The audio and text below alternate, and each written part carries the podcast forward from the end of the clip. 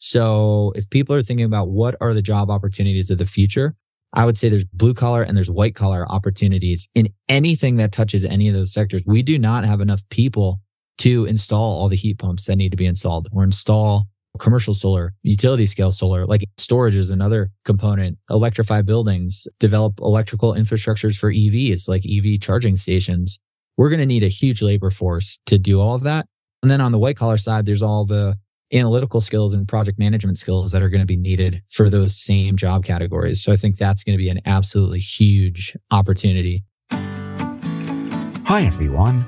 Welcome to Looking Forward Opportunities for Job, Career, Business, and Investment Seekers.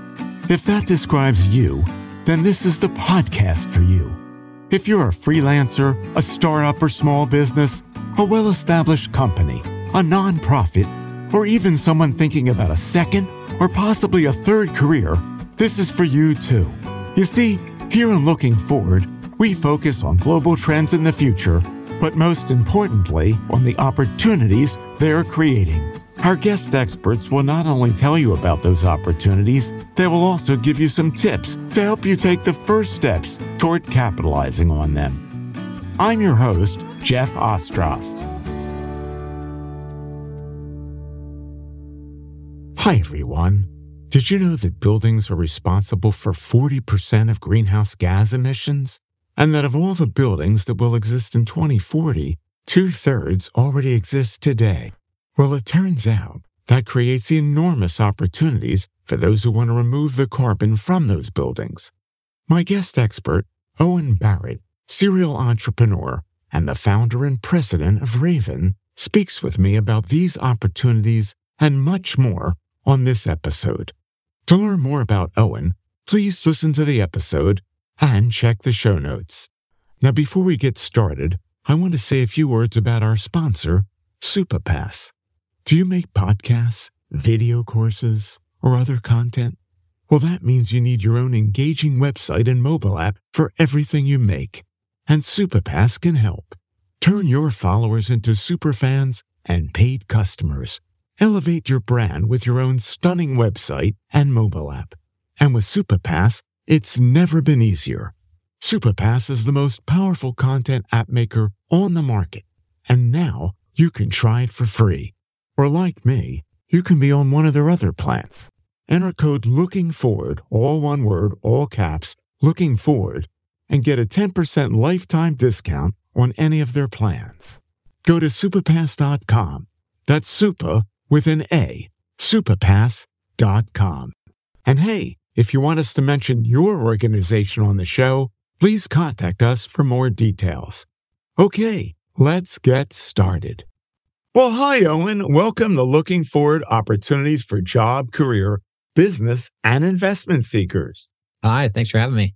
Well, it's a delight to have you because you're involved in something that is so important for mankind. And that's not an understatement. We're going to be talking more about that. And it's also something that is so global. I mean, Owen, I've had some topics on the show that were somewhat global, and there are others that are extremely global in nature, and yours is one of them. Owen, you're an expert and you're an entrepreneur on using clean technology to help fight climate change. I'd like to start by asking you when and why you first decided to get involved in the clean technology space.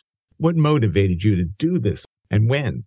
Yeah, I think it was my summers in between college. I was pretty directionless in high school and college. I had okay. no idea.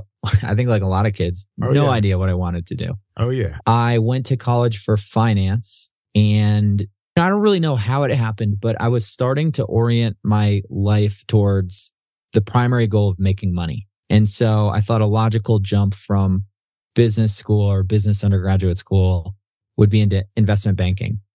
I also played soccer at college and I loved rock climbing. I still do it as much wow. as I can. And I was fortunate enough to get a summer job teaching rock climbing in California. And so I taught all four years in between college time. I would move to California, teach rock climbing. I'd spend, you know, literally every second of the day outdoors sleeping in the dirt, camping, hiking, climbing, like doing everything mm right around Yosemite. And it, I don't know exactly when, but at some period over those four years, I decided my primary goal in life cannot be just maximizing money. It has to be like I'm a, I love the outdoors. I love spending time outdoors. Now I have kids.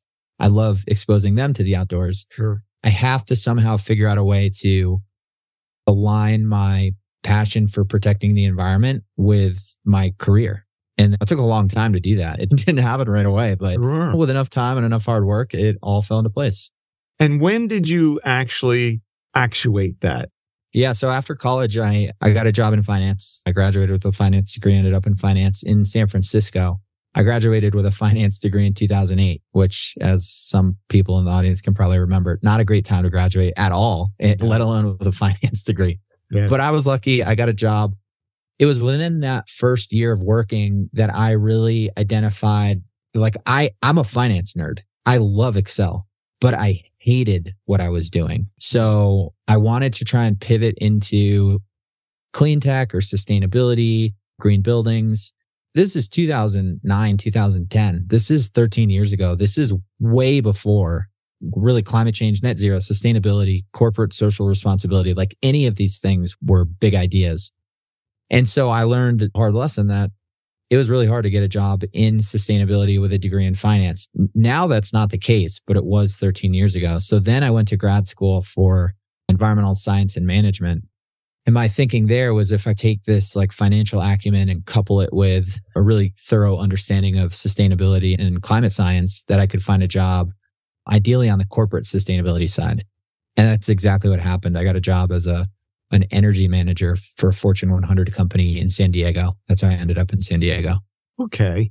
You have decided more recently to focus on on the decarbonization of commercial real estate. There are many ways of going about dealing with climate change, addressing it. What made you decide with your company Rayven to focus in that particular space? Oh, that's a great question. Rayven is actually an iteration of a previous business I started called ZNE Capital, which did the same thing, bought and decarbonized buildings. But we got our equity with that business model from private equity, family offices, things like that. So groups writing really big checks. Rayven is doing the same thing, but we're trying to crowdsource our equity. So we pay retail investors 10% annual interest. They can invest as little as 250 bucks and we pool their money to buy and decarbonize buildings. The idea to do that was really like threefold, maybe. One was that from a global perspective of greenhouse gas emissions, buildings are responsible for 40%. It's the largest piece of the pie. Naturally, I wanted to go after the biggest problem. Within that 40%, there's the construction of buildings and there's the operation of buildings. And on the construction side, there's a lot of progress being made on making sure that we build new buildings the right way, which is hugely important. Yeah. But there's another statistic, and that's of all the buildings that exist in 2040, two thirds already exist today. Mhm. So if we're only focused on building new buildings the right way, we're missing the biggest part of the biggest piece of global greenhouse gases. And so that was like, that was my number one reason. This is the biggest piece of the global emissions and it's really not being talked about, not being discussed, not being, not being decarbonized fast enough. The other piece was after being in different aspects of clean technology and sustainability for about six years, I developed this hypothesis that we have all the technology in the world we need to solve climate change. The problem is deployment. We just can't deploy it fast enough. And we can't deploy it fast enough because people don't have the time. People and companies don't have the time, don't have the resources. They're dumb. They don't believe in climate change. And there's a variety of other reasons. And so I started really thinking about how can I speed up the deployment? And after thinking about that problem for probably close to a year, it finally dawned on me that if I buy the real estate, if I own it, I don't have to convince anybody to decarbonize. There's no sales cycle. There's nothing. It's way more capital intense than a lot of other business models, but I'd argue it's the most efficient and effective way to decarbonize existing buildings is just to become the owner. So it was it was 7 years or so in clean technology and sustainability of really getting frustrated we have all these technologies. Why can't we deploy it faster? And then just being stubborn. I think that's like Yeah. the best trait of an entrepreneur. If you identify a problem and you just can't let go of it, you have to solve that problem. I'm really stubborn and I got really frustrated by how slowly we're deploying clean tech. And so I'm doing everything in my power to, to solve that. Very good. And it also reminds me of something that is in the title of Ryan Holiday's book, The Obstacle is the Way. And you hit on an obstacle, but that actually led you to another path, which was, you know what? I got to buy these properties myself if I'm Yeah. going to expedite the, the process. And when you talked about people not believing in climate change, when we're taping this is just after we've come through the hottest month on record, July, and also the hottest day on record, July 6th, globally. Globally. Yeah. Yeah. So, so we know we've got a very serious problem here. Yeah. I would agree. When it comes to trends, which is a big focus, Owen, of looking forward, I could have you talk about trends that are out there trying to address climate change. That might be too big a topic for you. I'll let you decide which one you want to handle here. Or I could just have you talk about trends that are out there to uh, decarbonize commercial real estate. You pick it, but what are some of the big trends that are going on out there? I think the biggest trend in the US, at least, is the Inflation Reduction Act. That is the biggest piece of legislation ever passed to combat climate change. So I think it's about, I think Biden wanted it to be over a trillion dollars and it got whittled down to about 600 billion. I think the one of the best things, and this is unfortunate, but one of the best things about how the legislation was written is the Democrats were very aware that we're moving into an election cycle and a lot of things can be undone if a different president is elected, if control in the Senate flips. And so they drafted a lot of the pieces of the Inflation Reduction Act so that funds have to be spent by September 30th, 2024, which is the end of the fiscal year for the US government. So basically, there's nothing anybody can do. Like these funds are out the door. There. They're going to go to work. I think it was genius. There's a huge amount of money to decarbonize the built environment. There's tax credits and there's rebates. There's a huge amount of tax credits for renewable energy and storage. And so I think if you take renewable energy, storage, energy efficiency, electrification, electric vehicles, these are just, these are like tidal waves you cannot stop. And they're just going to get even more important. And the market share of all of these companies and opportunities is going to grow over the next 10 years because whether or not people agree with it, there's $600 billion of incentives, subsidies, tax credits that are just pushing everything forward. So I think it's a super exciting time to be in the space. It sounds like it is. You mentioned the $600 billion allotted because of the change, the legislative change, the budget in the United States. The world beyond the United States is grappling with this too, and there are commercial real estate properties all over the world. And we're also a globally focused podcast. When you think about trends, you mentioned this one big trend, which is there's this big push now to make it happen. What are you seeing outside of the United States, Owen? I think outside of the US, it's even bigger, not across the board. There's a lot of developing countries where decarbonization, even though they're going to feel the brunt of climate change, probably the fastest and the worst, decarbonization is just not on their priority list because they've got a lot of other things they're working on. But if you look at developed nations across the world, I would say most of them are actually doing a better job at decarbonizing than the US. And that's because climate change has not been politicized in a lot of other countries like it has been in the US. It's the one topic, probably that and education. Maybe there's a couple other ones, healthcare, I guess. There's some big ones that should not be politicized. It just doesn't make any sense. But there's there's special interests involved. And at the end of the day, if the renewable energy market moves forward, then that means you're taking away from the fossil fuel industry, you're taking away from utilities, et cetera. So there's momentum against this net zero economy, but across the globe, it's happening. And I think in a lot of countries, it's actually happening faster than it is in the US. Interesting. Are you aware of other ravens, other Owen Barretts that are out there in these other countries that say, you know what, Owen's doing this stuff, but we've been doing it for the last four years or whatever? Or are you unique in what you're doing here in the US and yeah, yeah. elsewhere. I've never heard, yeah, I've never heard of an international Rayven or an international Owen. Not to say that they're not out there. I just have not heard of it. Although we did just get interviewed by a reporter in the UK and she had never heard of anything like it. So maybe that's one anecdotal data point. Within the US, there's a couple other similar companies to Rayven, not in the, a big thing that we're trying to tackle within Rayven, aside from decarbonization, is trying to give everyday people access to real estate investments and not only real estate investments, but net zero real estate investments. And the reason why is the bulk of the opportunity in real estate investing is done through SEC exemptions, which only let accredited investors invest. And in accredited investors, someone with a million dollar net worth, not including their primary residence, or they make two to three hundred thousand dollars a year. The majority of Americans are not accredited investors. So to have this investment opportunity that's only allowed for minority of Americans doesn't quite seem fair. There's a different SEC exemption called Regulation A that allows us to take investment from non-accredited investors. We're trying to decarbonize, but we're also trying to democratize the ability to invest in real estate.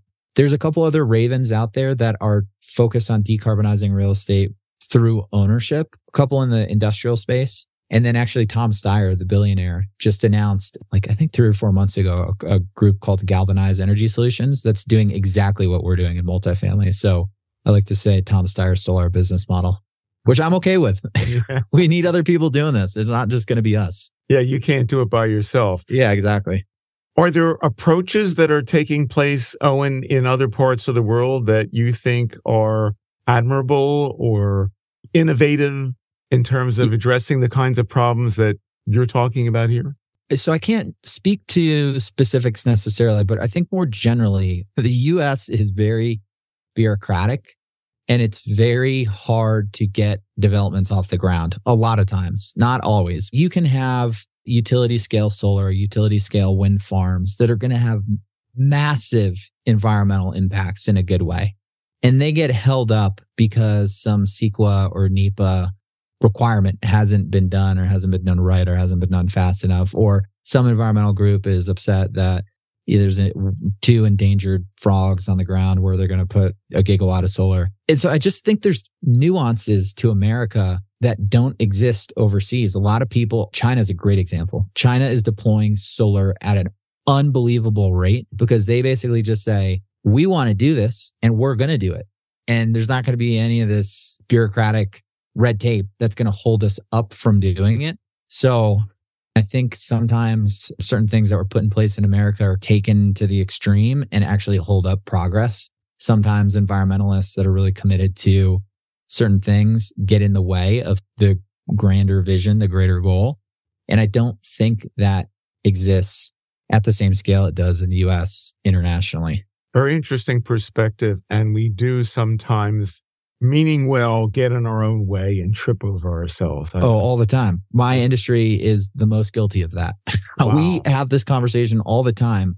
People don't like certain solutions because they're not perfect. They right. say you should not be doing that because it's not it's not perfect. And my perspective on life is I take progress every day over perfection because you're never going to get the perfect solution. There's always going to be someone that's upset. There's always going to be someone, you know, or didn't work out for him exactly, or there's always going to be some negative effect of any positive project. And so to wait for that perfect solution is just a false hope. Yeah, I agree with you. In fact, I'll give you a quick anecdote here. Somebody who I admired a great deal, he's long since gone, Earl Nightingale. He used to have a show and he used to talk about if a conductor of a train leaving from New York to Los Angeles waited until every light turned green before he left the station, he would never get anywhere. Yeah, that's he would never get there. Saying. Yeah, exactly. We can't sit around and wait for perfect. We don't have that kind of luxury. Owen, just to come back to you for a second here, some people may not be familiar with some of the terminology that you use, acronyms that I know are very familiar to you. Can you please clarify for everybody SEC, particularly if they're not in the United States, Yep.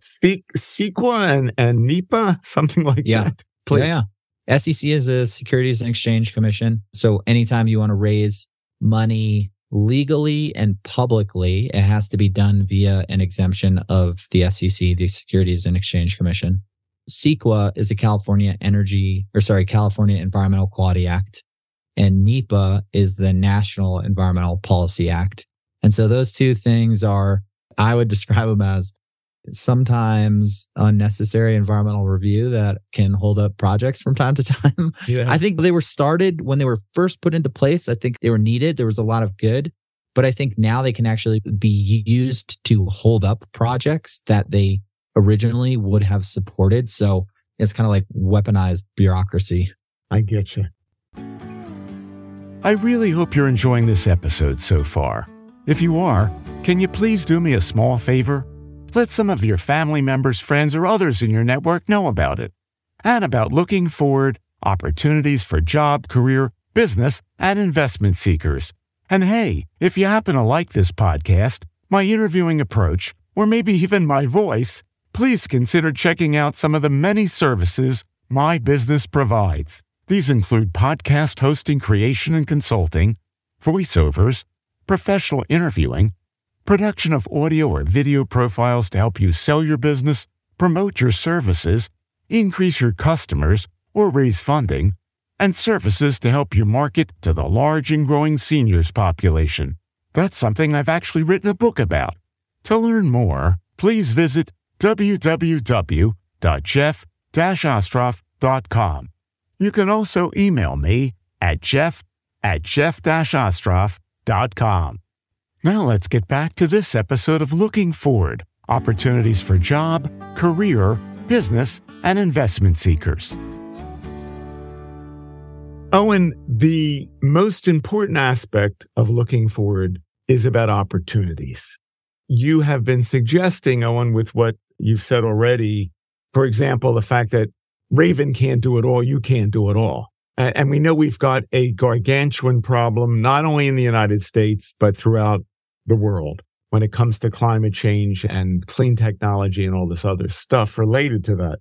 In your opinion, what opportunities do you believe commercial real estate decarbonization might offer to any of the following groups? You don't have to include all of them. Job and career seekers, entrepreneurs, freelancers, businesses, or investors. So I think for job seekers, it's important to really pay attention to the Inflation Reduction Act. I've already touched on it a little bit, but the Inflation Reduction Act is going to cause solar production to double, storage capacity to double by 2050. Everything is going to have this push for electrification, and there's going to be a huge push for energy efficiency. So if people are thinking about what are the job opportunities of the future, I would say there's there's blue collar and there's white collar opportunities in anything that touches any of those sectors. We do not have enough people to install all the heat pumps that need to be installed or install commercial solar, utility scale solar, like storage is another component, electrify buildings, develop electrical infrastructures for EVs, like EV charging stations. We're going to need a huge amount, a huge labor force to do all of that. And then on the white collar side, there's all the analytical skills and project management skills that are going to be needed for those same job categories. So I think that's going to be an absolutely huge opportunity what you said based on the Inflation Reduction Act, would you say that there are a goodly number of opportunities for jobs with people living elsewhere, like outside yeah. of the United States? Yeah. You would feel the same sort of bullishness about. Yeah. I mean, I don't think there's the same level of legislation, like legislative momentum, but there's the same momentum. It's just coming from a different place. Okay.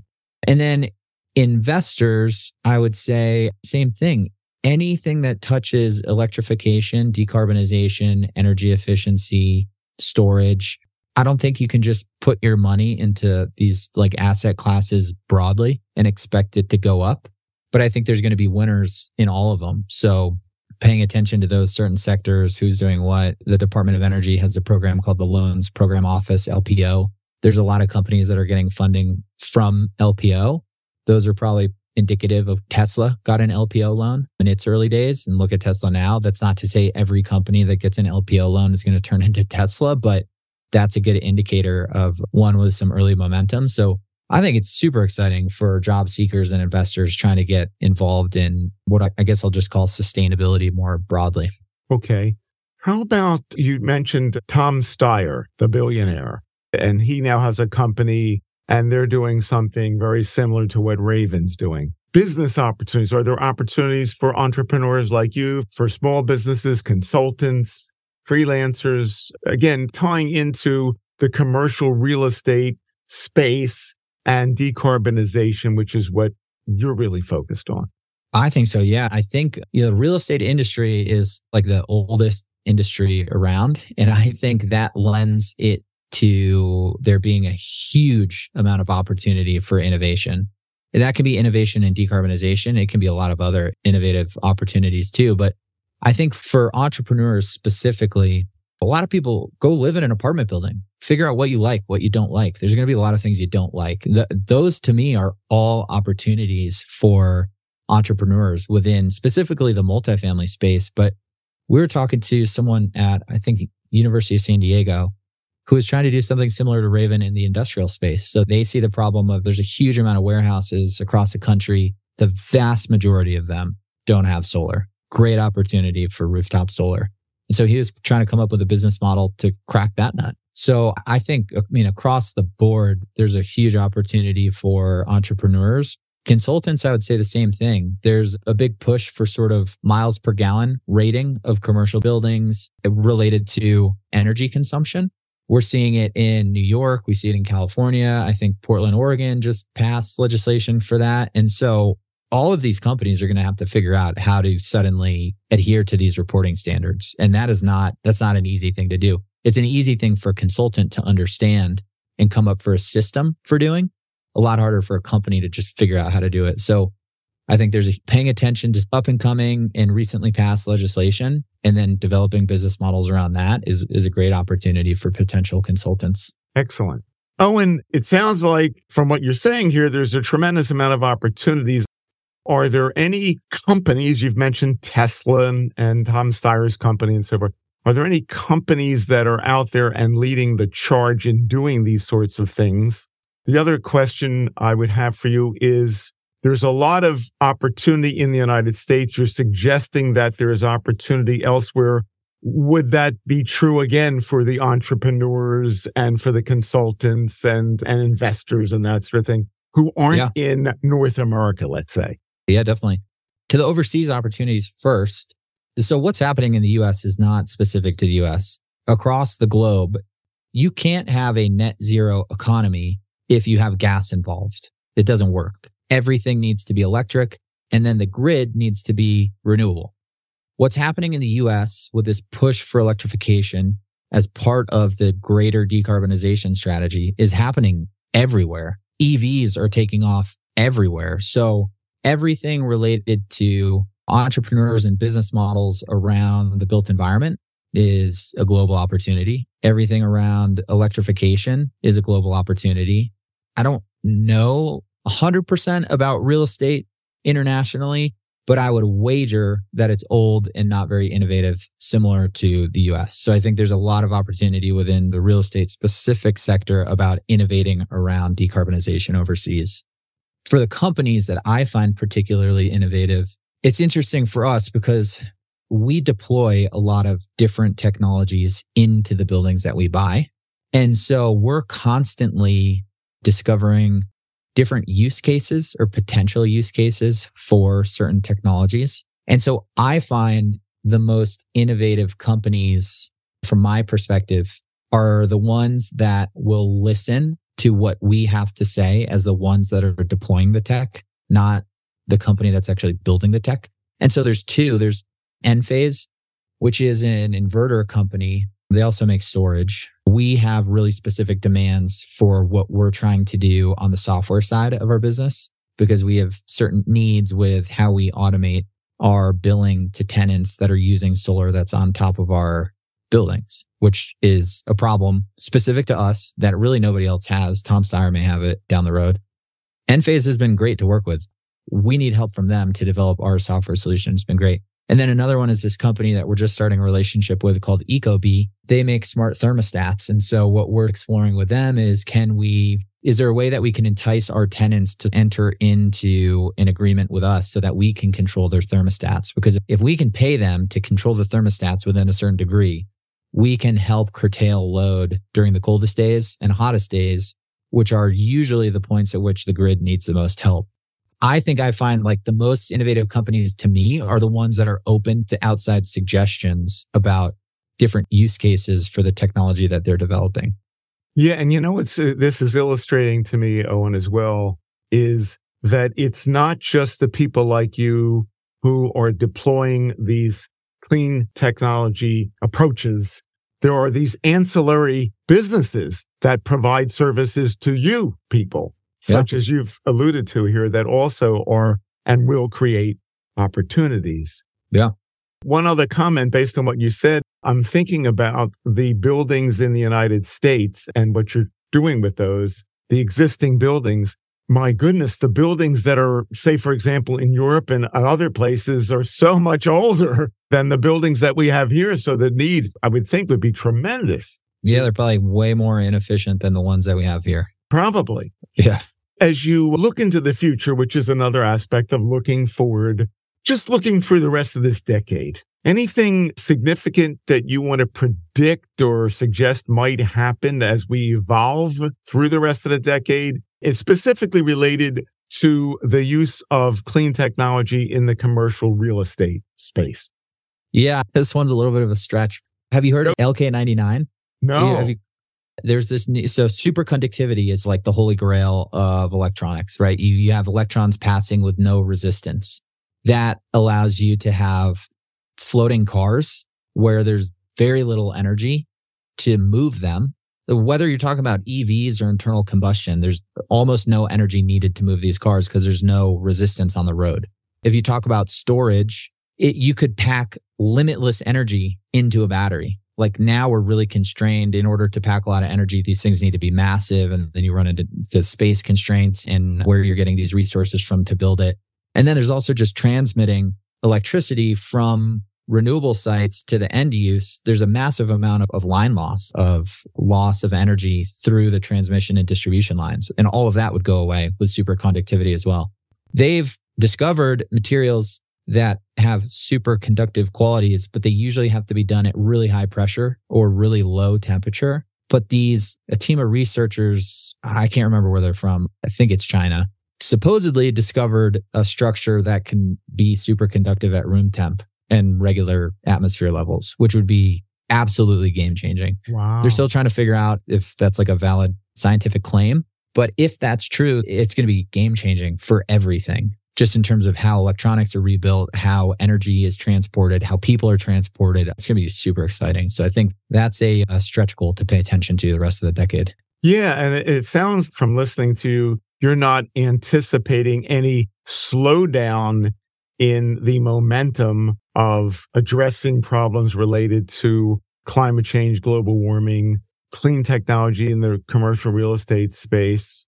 Does AI fit into any of this? We were hearing so much now about AI. Does that have a place in this? I'm sure it does. I use ChatGPT occasionally for different things, but I'm pretty focused on what we're doing. I'm sure AI is going to pop into the climate change fight yeah. somehow, some way. It probably already has. I'm not familiar with what those business models are. That's another great, uh, it kind of sort of intersection of two like exploding industries is AI and clean technology. I'm sure there's opportunities there. Yeah, um, this LK99. We got to look that up, people. I never heard of LK99. Some of you probably did, but I'm sometimes the last to know about some of these things.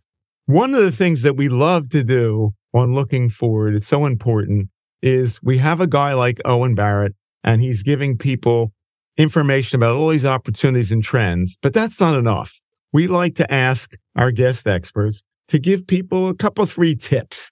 So if I'm going to get involved in the clean technology space, if I want to be involved in decarbonization, again, it could be commercial real estate. Maybe it's something aligned with that. If you were sitting down with somebody, Owen, what might you suggest that they do to either position themselves for that or actually move out of something maybe they're doing and get into it. I think with some of the social media channels like Twitter, specific, or I guess now X, yeah. you can really get very like immersed in a ecosystem outside of your day-to-day life relatively easily. So I would suggest if people are serious about getting involved in all these different opportunities, do it through the channels that make it pretty easy. You can start following a couple people that are thought leaders in the space. Sustainability is a really broad topic. So yes. I would say the first thing is narrow down what aspect of sustainability you want to be. It could be the built environment. It can be electric vehicles. It can be storage. It can be renewables. I mean, there's a lot of, it could be energy efficiency. So figure out your niche within sustainability and then go find some thought leaders in the space and just follow them and read everything they say every single day for four months. And you'll be pretty knowledgeable about that specific industry. I think building up your personal knowledge base makes the transition easier if you do want to change careers or change paths or whatever it may be. And how about for teenagers who are uh, getting ready to go to college, or maybe they're in college and like you and like me, we didn't know what we wanted to do. Are there certain courses or majors that might lend themselves to this? Yeah, I would actually take a different spin on that. And I would say, what can you do outside of the classroom that would give you real world experience? Myself in college, I was of the belief that if I got the best grades at school, I would get the best job out of school. That is not true. it's just, it's not. You need to understand how to network. That's really important. But even outside of that, getting any kind of real world experience you can, there's a couple organizations. Toastmasters is a great one that helps you become a better public speaker. That's so important today because a lot of kids, particularly, are really uncomfortable talking fr- in front of groups. I know I was in college. Now doesn't bother me at all. There's other environmental specific ones where you can, if there's not already one on your campus, you can start it. And then some of these have programs where you can do energy audits for small local businesses. Classes are important and you have to get good grades. But I would actually think about everybody's going to take more or less the same classes and get more or less the same grades. So how can you differentiate yourself outside of your GPA? And that's going to be via Toastmasters, these other sort of clubs that you can start or join that gets you some more real world experience. I think those are outstanding tips for different kinds of people. And thank you. And I couldn't agree with you more about the importance of having experiences outside of the classroom that will give you not only greater knowledge, but put you in a better position versus others who don't do that. I know yeah. that from my own background, where we had students who got involved in radio, which was an interest of mine, and they did better because they had that experience of being involved yeah. in radio. It's really complementary. It shouldn't be like a an either or; it's an and. Exactly. So, after sharing all this great information, we have to have you share as well, Owen. How can people find out more about you, about Rayven, which is spelled R A Y V E N, people. It's not like the bird, it's R A Y V E N. It's a play on words and whatever else that, that you'd like them to know about. Yeah. So anything Rayven related is join Rayven, Rayven with a Y, R A Y V E N. So we're on all the social media channels. Me personally, the only channel that I really use is LinkedIn. So Owen Barrett on there. And you can get in touch with me or LinkedIn through our website, my LinkedIn, whatever, however you want. Well, thanks, Owen, for sharing that and for being a great guest expert on looking forward opportunities for job, career, business, and investment seekers, and for everything that you're doing to try to deal with the heat that we're all feeling. Yeah, thanks for having me. My pleasure. Thanks for listening to this episode of Looking Forward Opportunities for Job, Career, Business, and Investment Seekers. I hope you've enjoyed it and will benefit from it. And if you did like it, please share this episode with anyone you know who you think might also find it of value.